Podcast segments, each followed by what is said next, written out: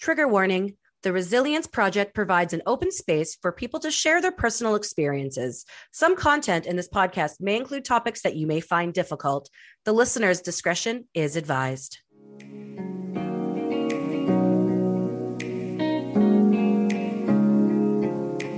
Hello, friends. Welcome to Radical Resilience, a weekly show where I, Blair Kaplan Venables, have inspirational conversations with people who have survived life's most challenging times. We all have the ability to be resilient and bounce forward from a difficult experience, and these conversations prove just that. Get ready to dive into these life-changing moments while strengthening your resilience muscle and getting raw and real. Welcome back to another episode of Radical Resilience. It's me, Blair Kaplan Venables, and I'm here today with Jen Maxfield. I'm so stoked to have her here.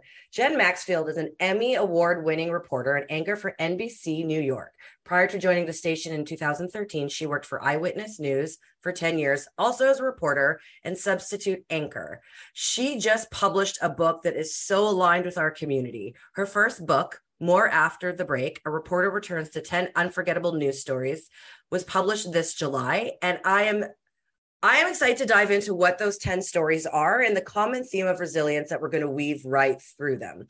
You know, um, her experiences in academia has also proved useful when she's coaching other professionals who want to convey their message clearly and cohesively in front of a live audience. Her advice has helped clients feel more comfortable, confident in front of the camera.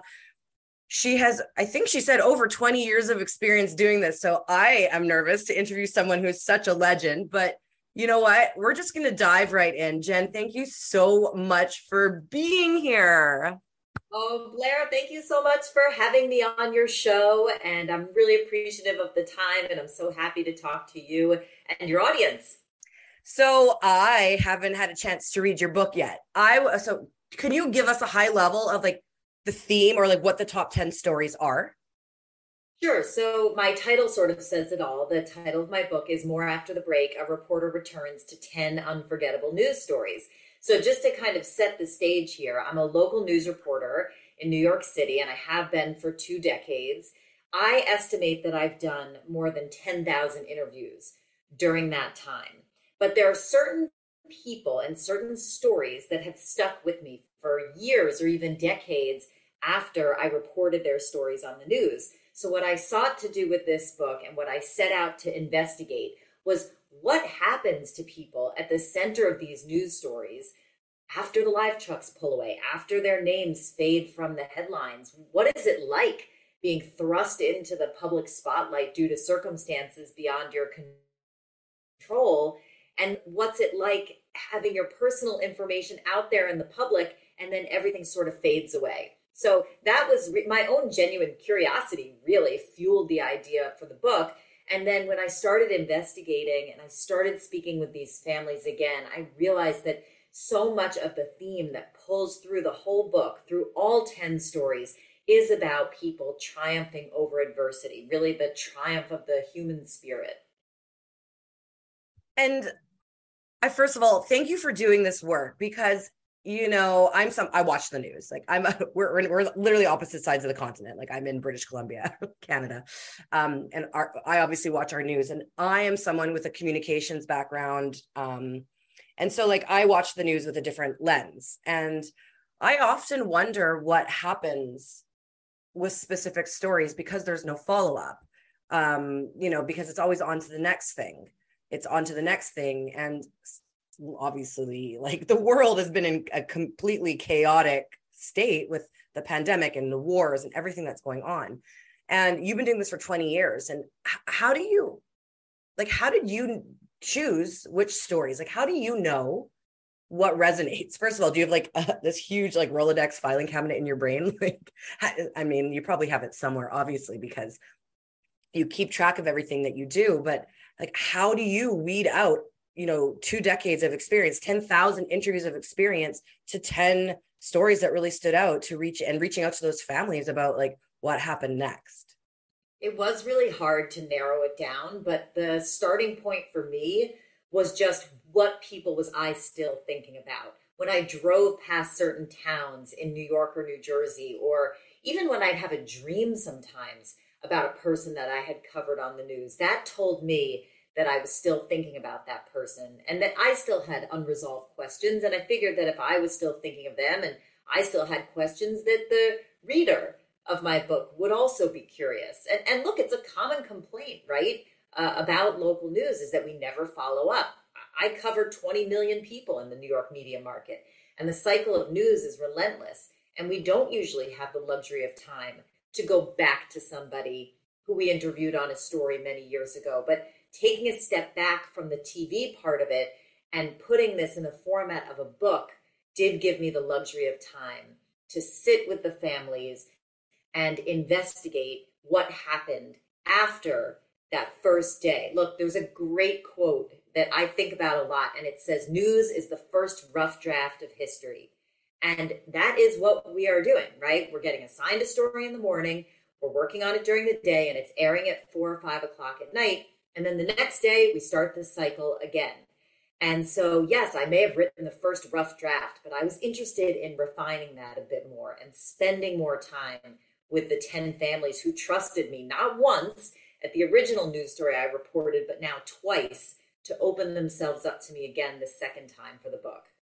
I I I love that. And it's like, in my mind, the marketer's like, oh, this can be a whole series that you do.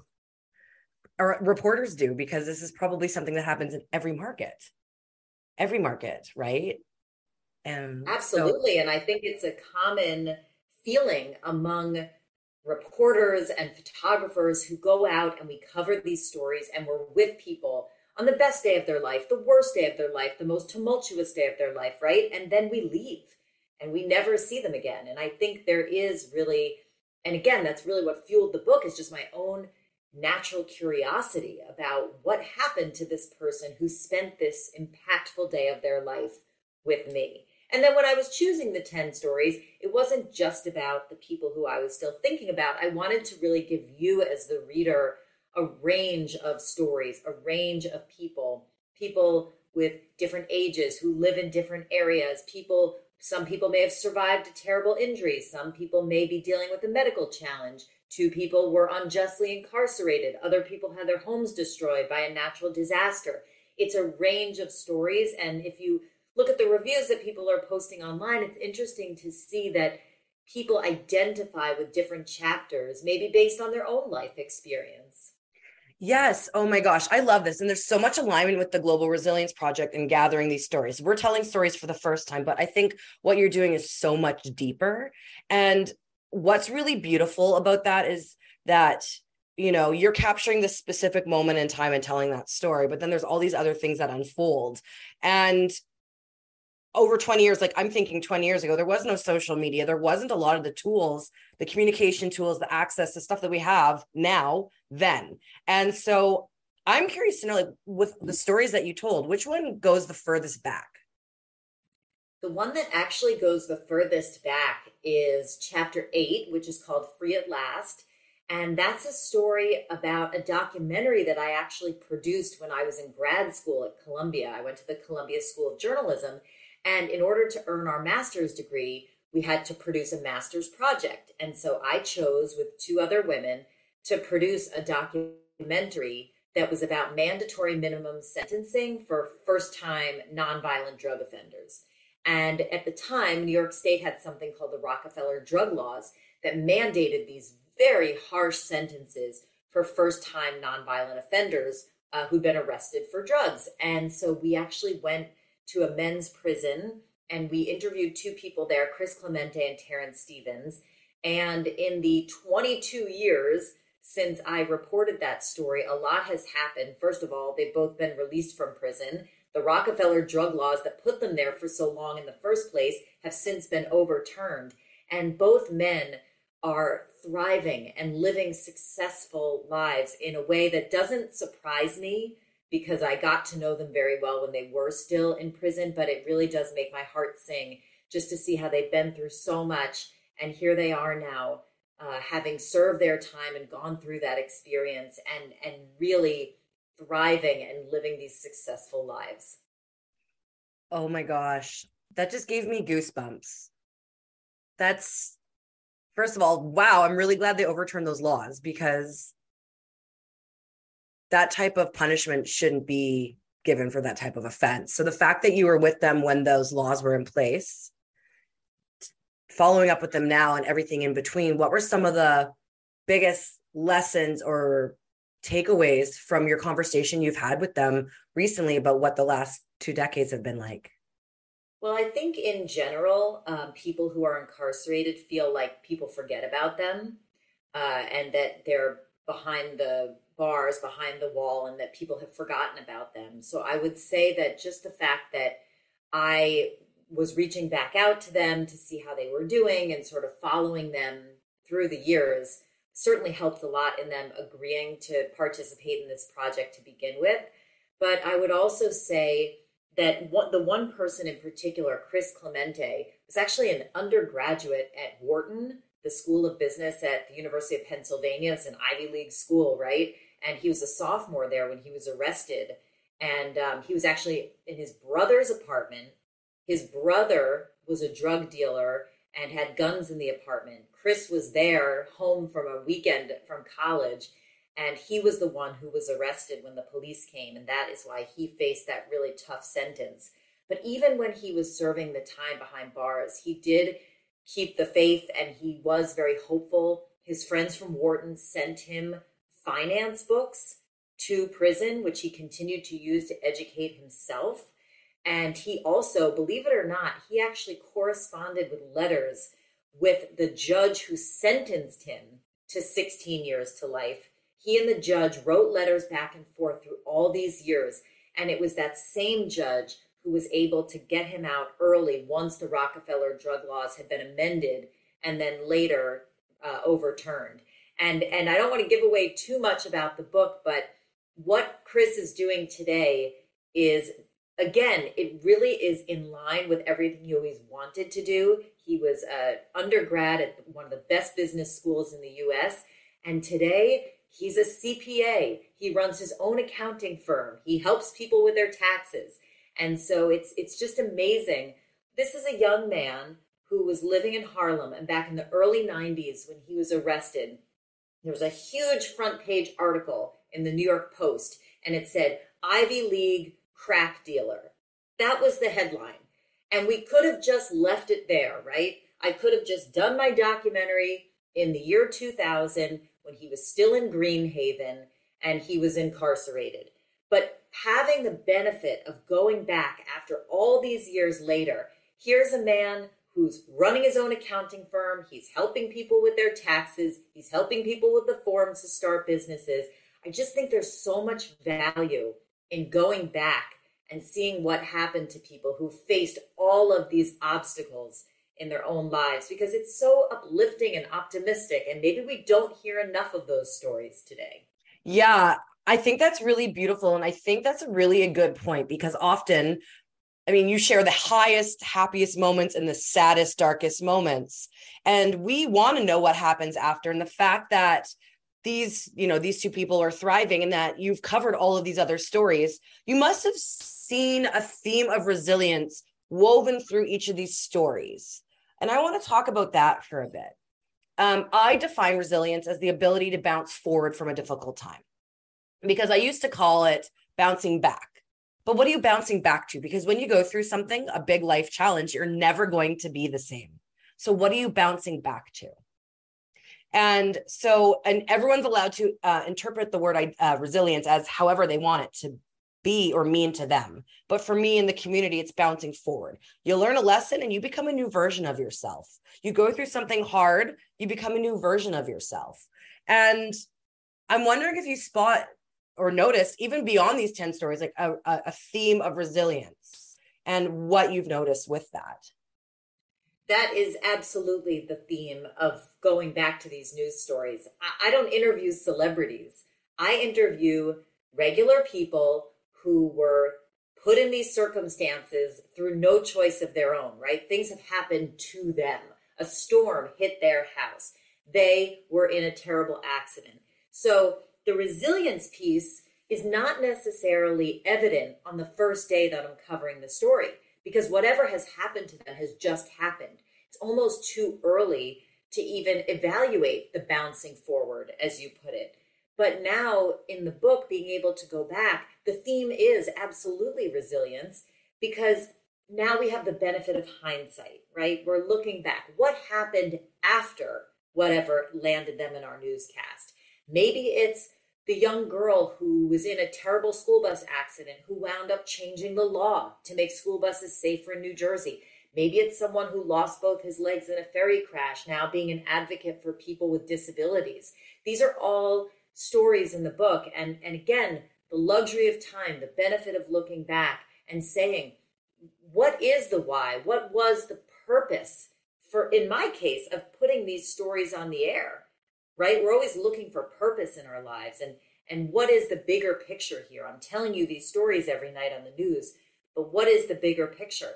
And maybe in some cases, the bigger picture is when you do open up your life to the public and you do share your story with a reporter, real change can happen in your town or your county or your state. And that, that to me is really the value of local news. Yeah, and I completely agree. And I think when in the format of being on the news or in your book or on a podcast like this, when you're hearing other people's stories and how they're navigating it, it it sheds light on how they move through that situation. And what you're doing is showing the path of this is what was happening twenty years ago, ten years ago, whenever the story was first reported. And now you're doing this follow-up about what happened after and their journey. And I think every story has a beginning, middle, and end. And ours start when we're born and they and when we die. And there's all this stuff in the middle and there's no manual. There's no like, this is life. This is how you get through really hard stuff. This is what you need to do if this happens. This is what you have to do if you're in a school bus accident or in a ferry accident or like incarcerated for some a really long time when you shouldn't have been. And what you're doing is you're helping create this life manual, some some sort of roadmap. Because when someone's going through something so difficult, like when you're reporting, it seems like, and I might be wrong, but like right when something traumatic has happened to me, it's like there's this shock and it hasn't even sunk in really about what is happening. And that's kind of, I think, when breaking news happens. But it takes time for things to sink in, like for it to drop into the body and the mind and to be like, wow, my life is now very different. Things are not ever going to be the same. And you have to relearn this new reality and how to function and be in this world, this new world. And you're right. A lot of stuff happens in hindsight, a lot of, you know, soaking in what your lessons are and the resilience and learning what your new version of you is going to be happens always in hindsight, because when that trauma happens, you're in survival mode. And what you're doing is you're providing these stories. So if someone's reading it and it's relatable, because yes, you report in the New York area, but these stories, like this book can be read around the world because these stories are fascinating. Like you, you picked ten of the most um, life-changing stories for you, or the, you know, the stories that you wanted to know more about. And I think this, this book specifically, and I know there's ten stories and you have obviously like nine thousand nine hundred ninety more. I'm bad at math, but something like that. Um, People can pick up this book, read chapters probably in whichever way they want, and use this as a, a resource. Use this as a resource to be inspired, but also read these stories. So when things get hard, they might have some extra tools to navigate that situation. Yes, I definitely felt uh, that I learned a lot of life lessons from the people who I interviewed for the book, just about, to your point, going through something that's really tough and emerging on the other side with with lessons to teach all of us. I mean, one of the stories is about a woman named Isabella Della Housey. This is a woman who was in her early fifties, never drank, never smoked, was an endurance athlete running hundred mile races, completing Ironman triathlons. And here she is, and she gets diagnosed with stage four lung cancer of all things. So, and, and she's given six months to live. So this woman now is at year four after getting that six month prognosis, and she's thriving. She's been able to climb mountains and continue to do marathons, although she assures me she's walking them now instead of running them. But this woman has so much to teach everybody else about dealing with really a life-changing diagnosis. And she said something to me that I think about a lot. She talked about the difference between hope and joy. And she talks about when you're hoping for something, it pertains to the future, about something that's going to happen or that you're wishing will happen. But joy is something that you can find every day in every moment if you just set yourself out to look for it. And coming from a woman who's now living four years after she was told she only had six months left on this earth, I just think that that was a really powerful observation. And that's what I mean about not only the resilience piece, but just about learning from the from the people who I went back to for this book. And, and frankly, how much I got out of it as the author to go back and, and research these stories. Wow. Oh, I can't wait to read that story. That's really fascinating to me, because what what you're actually saying is a good thing. I want. I, I'm so excited. Okay, mindset. Her mindset. She wasn't like, "Oh, I'm going to die. I just need to lie here and wait for death." She probably said, "Okay, I got I got to make the most of my life," and kept living. And, you know, those two gentlemen that were incarcerated, there's probably a mindset element. Did you notice a common theme amongst people's mindsets while going through their challenges? I think, I think you're right. You, you earlier said something about survival mode. And I do think that that shock and survival mode is uh, what people are, are typically in when I first meet them at these news stories, right? But I, and, and by the way, I should also note, I am always really humbled when people do agree to speak with me, because here I am showing up at their door, asking questions. I, I'm not a medical provider. I'm not the police. I can't help with these immediate concerns, but I am there to share their story. And I am thankful that really far more people than not do invite me into their homes and their lives. But as far as the mindset piece, I do think that everyone who I interviewed for this book did have a mindset of survival, and then as time went on, also thriving, to say, yes, I'm, this thing happened to me, but I'm not going to let it define me. I'm going to move past it and look at the bigger issue and, and really try to triumph over whatever it was that happened and, and learn to live with it. Oh, that's so great. You know what I call that? I call that thrivival. Thriving and surviving. I love that. I'm yeah. going to use that. You go, girl. Thrivival. But um, yeah, I think that's true. And I mean, everyone's journey is so different. And the Global Resilience Project is, it's my life's work. Like, I feel like I was put in this body, on this planet, in this lifetime, to turn my pain into purpose. You know, I don't have any kids. Uh, we're not going to have any children. And I want to be that advocate to help people navigate their difficult times. And I'm always looking for other tools and resources to provide people, because like, there's no plan. Like, we don't know what's going to happen tomorrow. So we don't know what resources we need. And I am so honored that you came on our podcast to share your book with us. And as we're wrapping this up, I want to know, where can people find your book? Oh, sure. And and Blair, really, I'm so thankful that you're on. So thanks to you and, and all your listeners. Uh, the best thing to do if you want to connect with me and buy the book is to go to my website, which is Jen Maxfield dot com. And you'll see links there to buy the book. And you can also read a bit more about my career as a reporter. And also I teach at the Columbia Graduate School of Journalism. And really, it was it was the teaching with the students that helped inspire me to go back and ask these deeper questions and, and pursue these stories. But yes, and then you can find me on social media. I'm Jen Maxfield News on Instagram, and then you can look me up, Jen Maxfield, on Facebook. I love that. And I have a bonus question. Okay. After reading, uh, writing and, and reviewing and even rereading your book, you're in it. You're so deep in it. You're you're you're digesting, you know, you, but you step away and then you come back and read it. What do you think the biggest lesson you learned from going back to these ten stories is? I think the biggest lesson I learned really is similar to what I was sharing about what Isabella said about finding joy in every day and really being thankful for all of the blessings of my life. I, I mean, I've been adjacent to so much tragedy and heartbreak over these last twenty years. And, and what I feel about all this obviously pales in comparison to the people who are actually experiencing it. but there has been something about being with people on these days that's made me very thankful for every day with my good health, with my family's good health, and, and really not expecting perfection from myself or others, and just being thankful for the beauty of every day.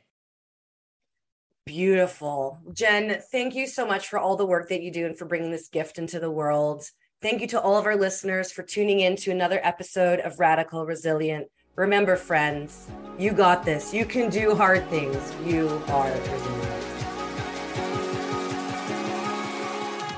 That's a wrap for another episode of Radical Resilience. Do you feel inspired by this episode? You can subscribe to the show on your favorite podcast player and connect with us to join the conversation at I am resilient dot info. Remember, it's okay to not be okay, and you, my friend, are resilient. Radical Resilience is a podcast created by The Resilience Project.